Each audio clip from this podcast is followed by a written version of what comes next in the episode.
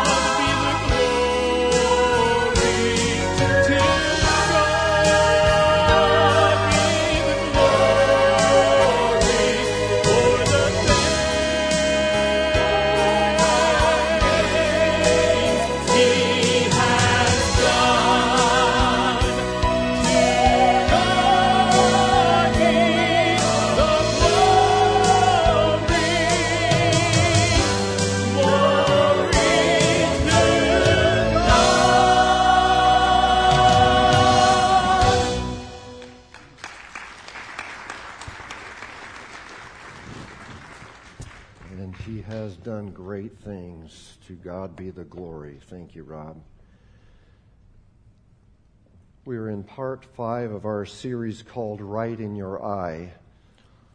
And the series has been different in the sense that we're not doing what I would typically do. I like to take a book of the Bible and work through kind of in a at least halfway systematic way, chapter by chapter, and um, but we have been actually jumping around. The first lesson of our series, we went to the last chapter of Judges, and then we've bounced around, taken in some of the book of Joshua. Uh, then we've ended up generally with a collaborating scripture in the New Testament.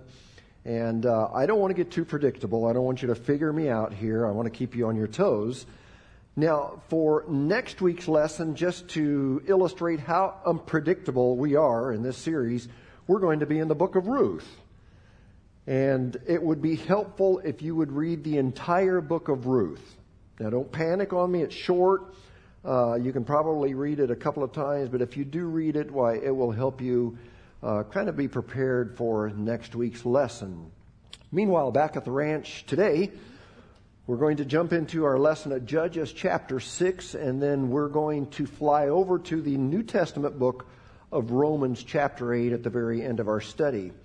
Now, each week I, I, haven't had time to do a full review, but I've just been reminding you that the book of Judges covers about 330 years from the time that Israel went into the promised land up to the point when they became a monarchy or when they went to a system of kings. And during these three centuries, there were 12 different judges in the book of Judges. Uh, and, and, and God would raise up these judges, not as kings, but to help make sure that the law stayed in front of the people. Last week we covered the most famous, famous judge, and some people don't know he's a judge. Uh, you know the name, but we talked about Samson. Today we will cover the judge that is probably the second best known judge behind Samson. His name was Gideon. Now, here's why Gideon's story is so important because he was just a regular guy. Gideon makes me feel so much better about myself. Gideon had no extra special talents. He, he had no higher education. He had no leadership experience. He had no background in the ministry. He had no wealth backing him. He had no royal blood in him. But yet God chose him just as a regular, ordinary guy for a super important mission that would change the direction of the entire country of Israel. So here's how the story goes. And, and by the way, before we go there, uh, I, I, hope that you read Judges chapter 6 this past week. And, uh, and if you did, you probably noticed that the story of Gideon didn't stop in chapter 6. So this week I would like for you to read along with Ruth I would like to, for you to read chapter 7 and on into chapter 8 just a little bit. Now, I won't be dealing with this part of the story at all. Not this week, not next week, but you need to know the rest of the story. Most pastors in the past, I've, I've almost always focused on the, the part of Gideon's story, which was kind of like the grand finale. But again, I like to keep you off balance. And so today, we're going to focus on another aspect of Gideon that I think needs our full attention, and I've never had this impressed upon me so vividly like it has been this week, and, I, and I'm excited to share with you, but we're not going to study the grand finale. You need to do that on your own. And, and by the way, I'm not, I'm not preaching yet. I'll tell you when the message actually begins. Most of what you learn from God's Word, listen, most of what you learn from God's Word should really come from your study at home. That's right. If you rely on Sunday mornings to be fed and learn from God's Word, you're going to be at about a kindergarten level in your knowledge of the Word. Maybe preschool, maybe toddler. Uh, because 30 minutes is about what, you know, our study is today. Out of a possible, what is it, 168 hours a week, that's not sufficient. So you need a system at home where you study, where you learn, and then, of course, apply the truth to your life. And uh, when you come to church, this should be kind of like the cherry on top, just a little dessert, but you've already been studying, you've been digging, you've been learning, you've been applying at home. Okay, I'm ready to start the message now, just so you know. Here's the backstory leading up to Gideon Judges chapter 6, verse 1. Again, catch that? Again, the Israelites did evil in the eyes of the Lord. And for seven years, he gave them into the hands of the Midianites. Now, just a little history here. The, the Midianites were very, very distant cousins of the Israelites. They did not get along.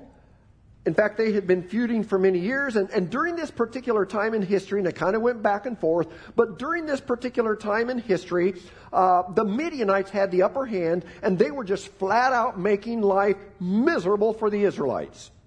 Verse 2 because the power of Midian was so oppressive, the Israelites prepared shelters for themselves in mountain clefts, caves, and strongholds. So they had made life so miserable for Israel that they had to scatter. They left their cities. They fled to the mountains. They were living in, in, in caves. They, they had put up shelters that kind of blended in, uh, unnoticed in the mountainous area where they had fled.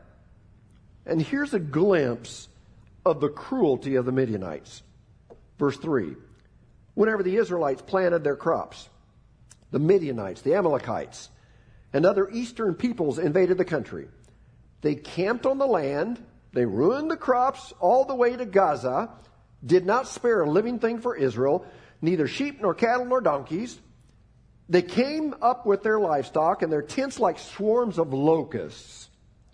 It was impossible to count them in and, and their camels. They invaded, invaded the land to ravage it. Midian so impoverished the Israelites that they cried out to the Lord for help. Now, the question comes up uh, where, why were God's chosen people going through this terrible time? Where was God? Well, before they moved into the promised land, they had been given specific instructions to not copy the local pagan religious practices. But that's exactly what they had done. They began worshiping the same gods as the Midianites. And, and so, as a method of discipline to wake up the people of Israel, God allowed the Midianites to be a thorn in their side. So they had come, destroyed their crops, they had killed their livestock, they had taken over the land. As the Bible says, swarms of men that came in with their camels, they couldn't even count them all. This went on for seven long, long years. But finally, do you ever, by the way, do you ever wonder why you go through tough times?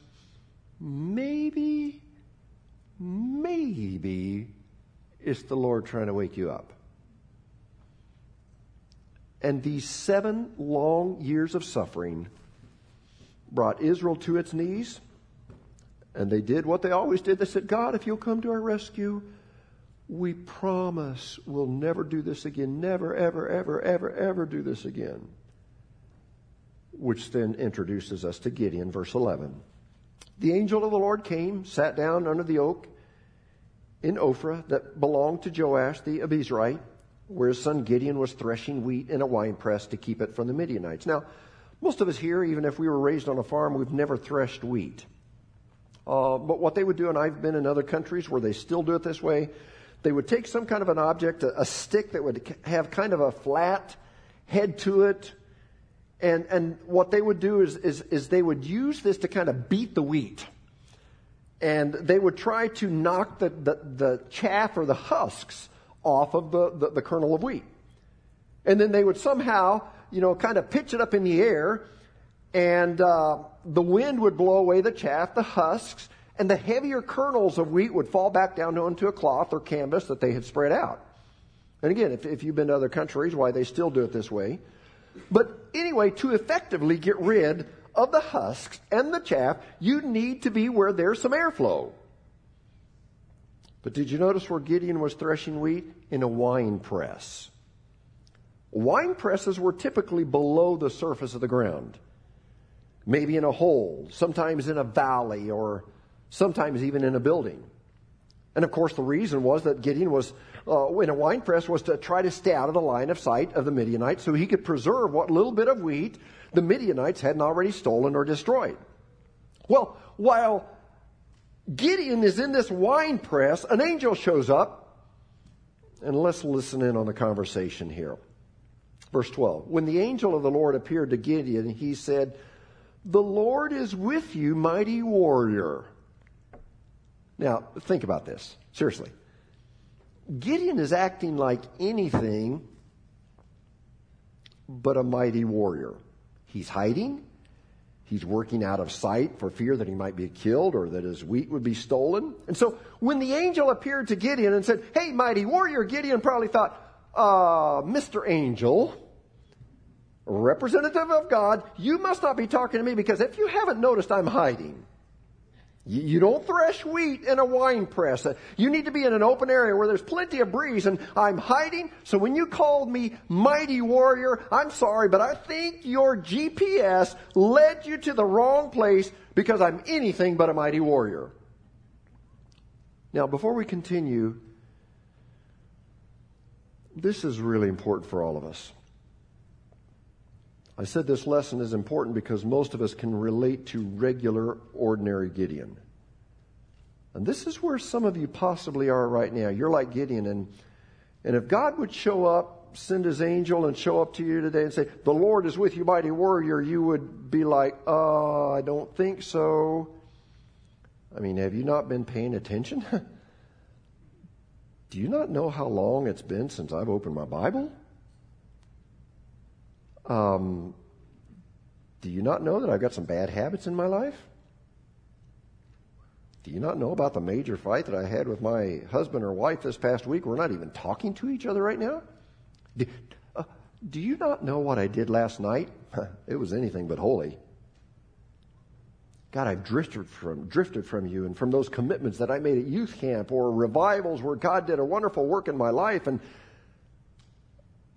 I wonder if God would show up that way to us if we wouldn't say, Oh, God, I don't come close to being a mighty warrior. Well, Gideon's response is so like us. He argues with the angel.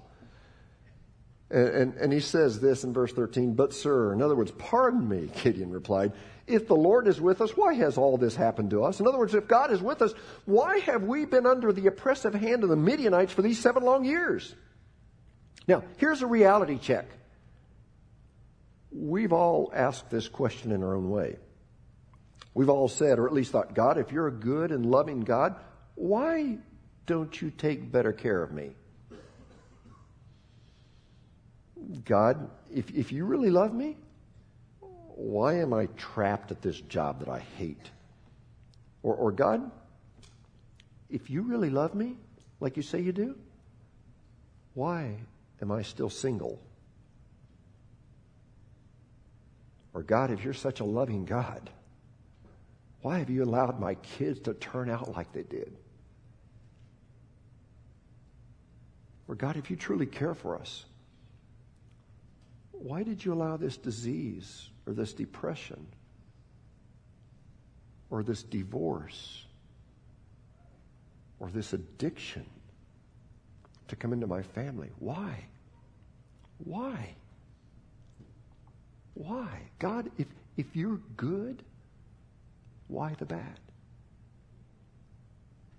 And so Gideon, about 3,300 years ago, he's asking God, where have you been? If you're so loving, why have you allowed this to happen to our country? Well, he continues on. He says, Where are all his wonders that our fathers told us about when they said, Did not the Lord bring us up out of Egypt? In other words, I, I know God delivered our nation out of Egypt, but I, I, I know that, but that was a long time ago. What about now? Where are you now, God? Because he says, But now the Lord has abandoned us. He said, Yeah, I know what he did years ago. But he's abandoned us. He's put us into the hands of the Midianites and so, God, regardless of what you did in the good old days, looks like you don't care anymore, or you don't have any power, or you're distracted. So, Mr. Angel, I, I, know you're just delivering a message from God, but in case you haven't figured it out, my attitude is bad. I question God's goodness and fairness. I never feel His presence anymore. I'm not where I should be in my walk with God. So suffice it to say, I'm not a mighty warrior. Well, listen to how God answered him in verse 14. The Lord turned to him and said, Go in the strength you have and save Israel out of Midian's hand. And am I not sending you? Now, in a perfect world, where Gideon would have responded perfectly, he would have thrown down his tools, he would have stood up tall and boldly with his shoulders back, walked out, saying, Let's go kick some Midianites. I scared you a little bit, didn't I? But Gideon was just like us. He has so many doubts. He feels so distant from God, and he just keeps on arguing in verse 15. But Lord, Gideon asked, How can I save Israel? My clan is the weakest in Manasseh, and I'm the least in my family. So remember, Israel was divided up into 12 tribes, and Gideon was from the tribe of Manasseh. So he said, God, I'm from Manasseh. They're not a leading tribe of Israel. And, and so my tribe is weak, my family's weak, I'm weak, we're all just a bunch of nobodies. I personally am the least of all the nobodies in my whole tribe. Today we might say it this way God, I, I, I don't have much going for me. You know, I did go to high school, but I was in the half that made the top half look really good. or God, I don't have much influence. I'm, I'm not a leader. Or God, I don't have much money. I'm barely above the poverty line. Or, or God, I still use a flip phone. Or I finally did get a Facebook account, but I have the grand total of three Facebook friends, and they're all family members that feel sorry for me. So, God, I'm a nobody, and here you come telling me I'm a mighty warrior and I'm supposed to go out and save my entire nation. I don't think so. Well, after Gideon argues with God, God answers back and said, Okay, Gideon, you're right. I'm at the wrong house. You are a nobody. I messed up. I'm sorry to bother you. Is that what he said? No. God didn't say that. And what comes next? Oh, I pray God would help me to get this across. And if you haven't been paying attention, please check back in with us, okay? What comes next is so powerful. In fact, as your pastor, there are those moments when I just think, oh God, one by one, starting with me, could you just open our eyes for 30 seconds?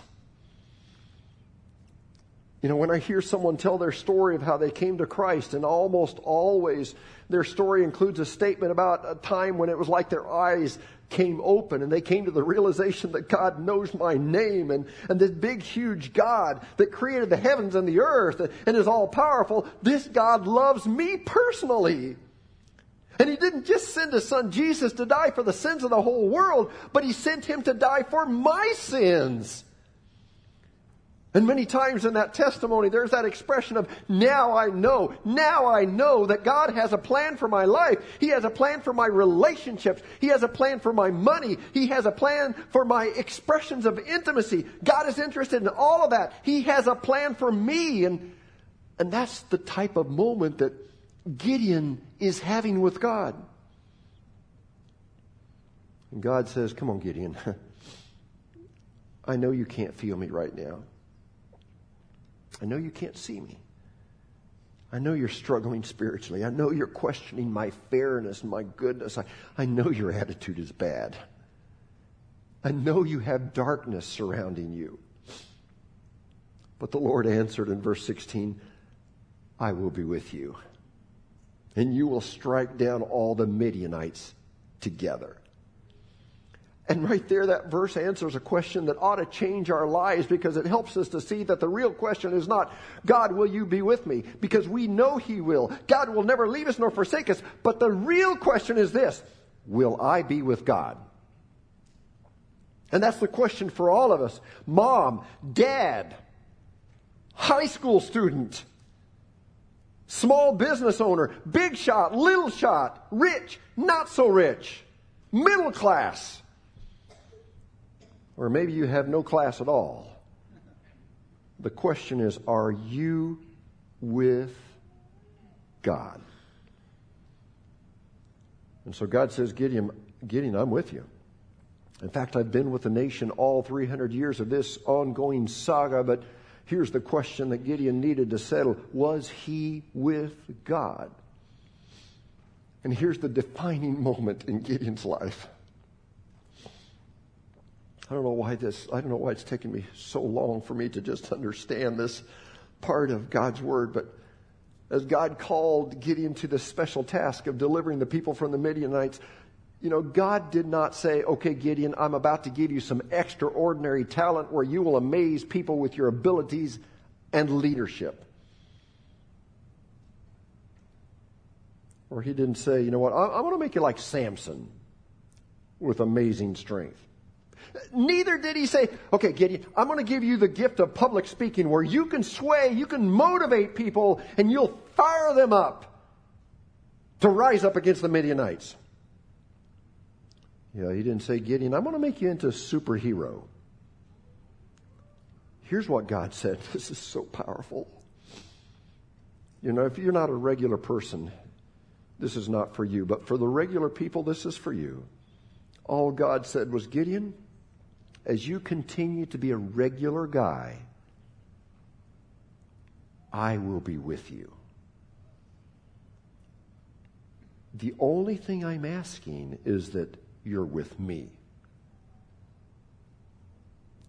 And that's all that God is asking of us. You know, God probably, God probably is not going to change any of us into superheroes. He won't give us supernatural strength like He gave Samson. He won't all of a sudden give us new skills and, and talents. He probably won't change us all of a sudden into dynamic leaders. But what God does is take regular people like, like you, like me, and He says, I'll be with you, but you need to be with me. And when we do that, then He can take ordinary people, regular people, and empower us for something beyond ourselves. You know, when I think about the needs and the weaknesses of this church, and there are so many, I, I don't believe that the greatest need of this church, however, is for more talent. I don't believe that the greatest need is for better musicians. I don't believe that the greatest need for this church is better teachers, and you may disagree with me here, but I don't believe that the greatest need for this church is for better preachers. I know we could always do better, and you could find those who are better pastors, better preachers. I'm not denying that. But I believe the greatest need we have as a church is for us as regular, ordinary people to yield to God and let Him work through us through whatever way He chooses. God said, Gideon, I will be with ordinary you. And what I find so fascinating, it's just amazing how God's word ties together. But what I find fascinating is that 1,300 years after this story, another Jewish man would write to the Christians in Rome. And by the way, Rome, Rome today is okay. But Rome back then was not a safe place for Christians. I mean, there was a guy by the name of Nero, study Nero. He didn't take kindly to those who gave their allegiance to Jesus. Ultimately, he caused the death of Peter and Paul. But to a group of persecuted Christians in Rome, the Apostle Paul wrote this as well as he was writing it to us. He says, Romans 8:31, if God is for us, can you finish that for me? Who can be against us? It's almost the same thing that God said to Gideon. Gideon, I know you don't think of yourself as a mighty warrior, and I know things aren't going well for your country, and I know you're struggling with your attitude, and I know the last thing you're thinking is mighty warrior, but, but I'm telling you, Gideon, God is with you. And isn't it fascinating that 1300 years later, the apostle Paul would say almost the exact same thing to us. If God is for us, who can be against us? And uh, I, I, find something really interesting. Try to track with me here. As, as you read this scripture, after Paul says, If God is for us, who can be against us? It almost appears that at this point it hits him that those people in Rome who would read this letter might say, Hey, Paul, wait a minute. Did you forget we live in Rome? I mean, Nero's lighting us up. He's burning us up and he's feeding us to the animals. Things are so terrible. So, how do we know that God is really for us? And it sure doesn't sound like it. Almost exactly what Gideon said. I mean, it's like God has abandoned us. Things are so bad. How do we know God is with us? It's almost like Paul knew that we would ask that question. And so listen to what he says. After he says, if God is for us, who can be against us? There in verse 32, he says, he who did not spare his son, but gave him up for all of us, how will he not also doing, uh, how, how will he not also, along with him, graciously give us all things? And so how can you live every day and know that God is for you? Well, it's not by looking around at the Midianites. It's not by looking at your job. It's not by looking around at our culture or our country. It's not by looking around at the hypocrites. It's not by looking around at all the bad things happening in the world or even in your family. Rather, you can wake up every day with confidence that God is, is for you. He knows your name. He loves you. Because 2,000 years ago, he sent his son to pay the price for your sin. That's how valuable you are to God. In fact, let me give you a quick lesson on finance. We'll call this Finance 101. The value of a thing is the price it will bring. Hang with me. You want to know how valuable something is? Put it on eBay or Craigslist. You'll find out. You know, price it, keep dropping the price until somebody buys it. Then you'll know how valuable it is. The value of a thing is the price it will bring. And the Apostle Paul was saying to all of us, You are so valuable to God as a person that he equated you with the price of his son. So wake up every day and live to that kind of value. So uh, God basically said, Gideon, I know you aren't where you should be. I know your attitude stinks. I know you're questioning my fairness and goodness. I know you need to do better. I know, I know. But listen, you are a mighty warrior because God is with you. And you know how Gideon responded? While he's scared to death, he begins to take some baby steps towards becoming a mighty warrior. And Gideon places his confidence in God. Look what he did. Verse 25. That same night the Lord said to him, Take the second bull from your father's herd, the one seven years old, tear down your father's altar to Baal, cut down the Asherah pole beside it. So Gideon took ten of his servants, did as the Lord told him, but because he was afraid of his family and the men of the town, he did it at night rather than in the daytime. But he did it. You know, the same Gideon that questioned God's goodness, the same Gideon that had felt that God had abandoned them, the same Gideon that had a bad attitude, he destroys an altar to Baal. And in a sense, this was a baby step, but in another sense, it was a giant leap, giant leap because this brought Gideon back to worshiping God Almighty instead of the God of Baal. And that simple act of destroying that idol set in motion God's plan to deliver the Israelites. It involved weeding out a large army, it involved putting out some fleeces, it involved trumpets and jars, it involved a great victory over the enemy. It's a fascinating story, but again, not our focus. You're going to have to read about that on your own. But our focus today has been a man with a bad attitude who questioned God, who strayed from God. But when God said, I am with you, Gideon, Gideon finally said, God, I'm with you too. Here's been my prayer for this week. Oh God, God, would you open our eyes to see that God is with us? And here's been my prayer that if, if we struggled in our walk with God,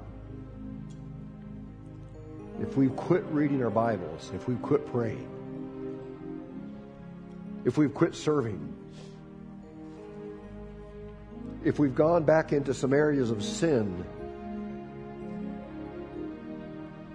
if our attitude stinks. My prayer has been that we would come back to Him and say, Thank you, God, for assuring me that you're with me. And here's been my prayer that we would say, Now, God, I want to proclaim to you, I'm with you. And when that happens, God will begin to work in mighty ways using us, regular, ordinary, flawed, bad attitude people, but He will begin using us for His honor and glory to make a difference in our world. So this morning, if you're Gideon, bad attitude, you question God's fairness.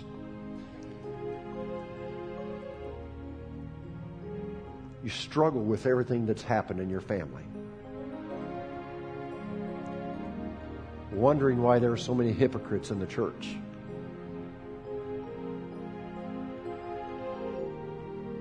Would you understand? God is still with you. And He's asking you to take some baby steps to come back to Him. And so I think this is just a call to commitment. If you've slacked off in some areas, this is a call to come back. Come back to the fire. Would you bow your heads, please? God, I thank you for this lesson. I really needed it. Maybe nobody else did, but Lord, I believe that there are several here today that probably are like Gideon. They've got a bad attitude. They've questioned God's fairness. There's just the darkness in their life right now. They don't feel God. Lord, I pray that right now you would just begin wrapping your long, loving arms around them. Lord, I pray that you would begin talking to them and just assuring them that you're with them, you're with them, you're with them. And Lord, thank you. Really, really impacted me that with Gideon, whenever he argued with the angel, that he was never chastised, but God just listened to him very patiently. And then he assured him that I'm with you. So, Lord, even when we have those bad attitudes, yet thank you that you did, don't just put us on the burn pile. Lord, God wanted God wanted Gideon to come back. So, Lord, if we've strayed away, I pray that we would come back to you. Even though, Lord, it's not about doing. We can't do things to get to heaven, but Father, there are certain things that once we get our heart right with you, just some disciplines in our life that help us to really stay healthy spiritually. And so, God, for those that maybe have quit reading their Bibles, Lord, for those that maybe have quit praying meaningful prayers, for those that have gotten their eyes on people and hypocrites and quit looking at you. And Father, I pray that we would just lift our eyes back to you, to Jesus Christ. Lord, I pray that we would be regular, ordinary people that are so filled with the presence of God where you can use us in amazing ways. So, God, I just ask that you would be with us this week. Bring us back. Bring us back to your presence. I pray this in your name. Heads bowed, eyes closed. Is there somebody that would just lift a hand and say, Pastor, God really spoke to me? Would you just pray for me? Thank you. I see your hand. Is there anybody else? Thank you. I see your hand. I see your hand and your hand. Your hand, your hand, your hand. Lord, you know these hands that represent needs the hurts, the frustrations. Lord, I pray that this week that we would just all find ourselves coming back. That we'd be in close communion with you. Lord, would you do something just with regular people like us from Cedar County? May not have a lot going for us. But Lord, it doesn't matter because you're with us. And when you are with us, we're mighty warriors. And so, Lord, I pray that this week, just give us a glimpse of you again. Open our eyes to who we are in Christ Jesus. Lord, we ask this in Jesus' name. Amen. Just uh, one more thing before we go. And if anybody would like to pray, you know, feel free to contact us and uh, or staff member or someone that you've got confidence, and uh, just make sure that uh, you get it resolved. But again, we've got a card for you, two verses. We've already gone over those uh, in, in, in Judges as well as book of Romans. And so the assignment here is the same. Read these out loud a couple of times a day for the next week. And let's be praying that God will continue to do, a work in in, in our church here. Thank you. You're dismissed. This is the Sunday morning message broadcast from Church of God Holiness in El Dorado Springs.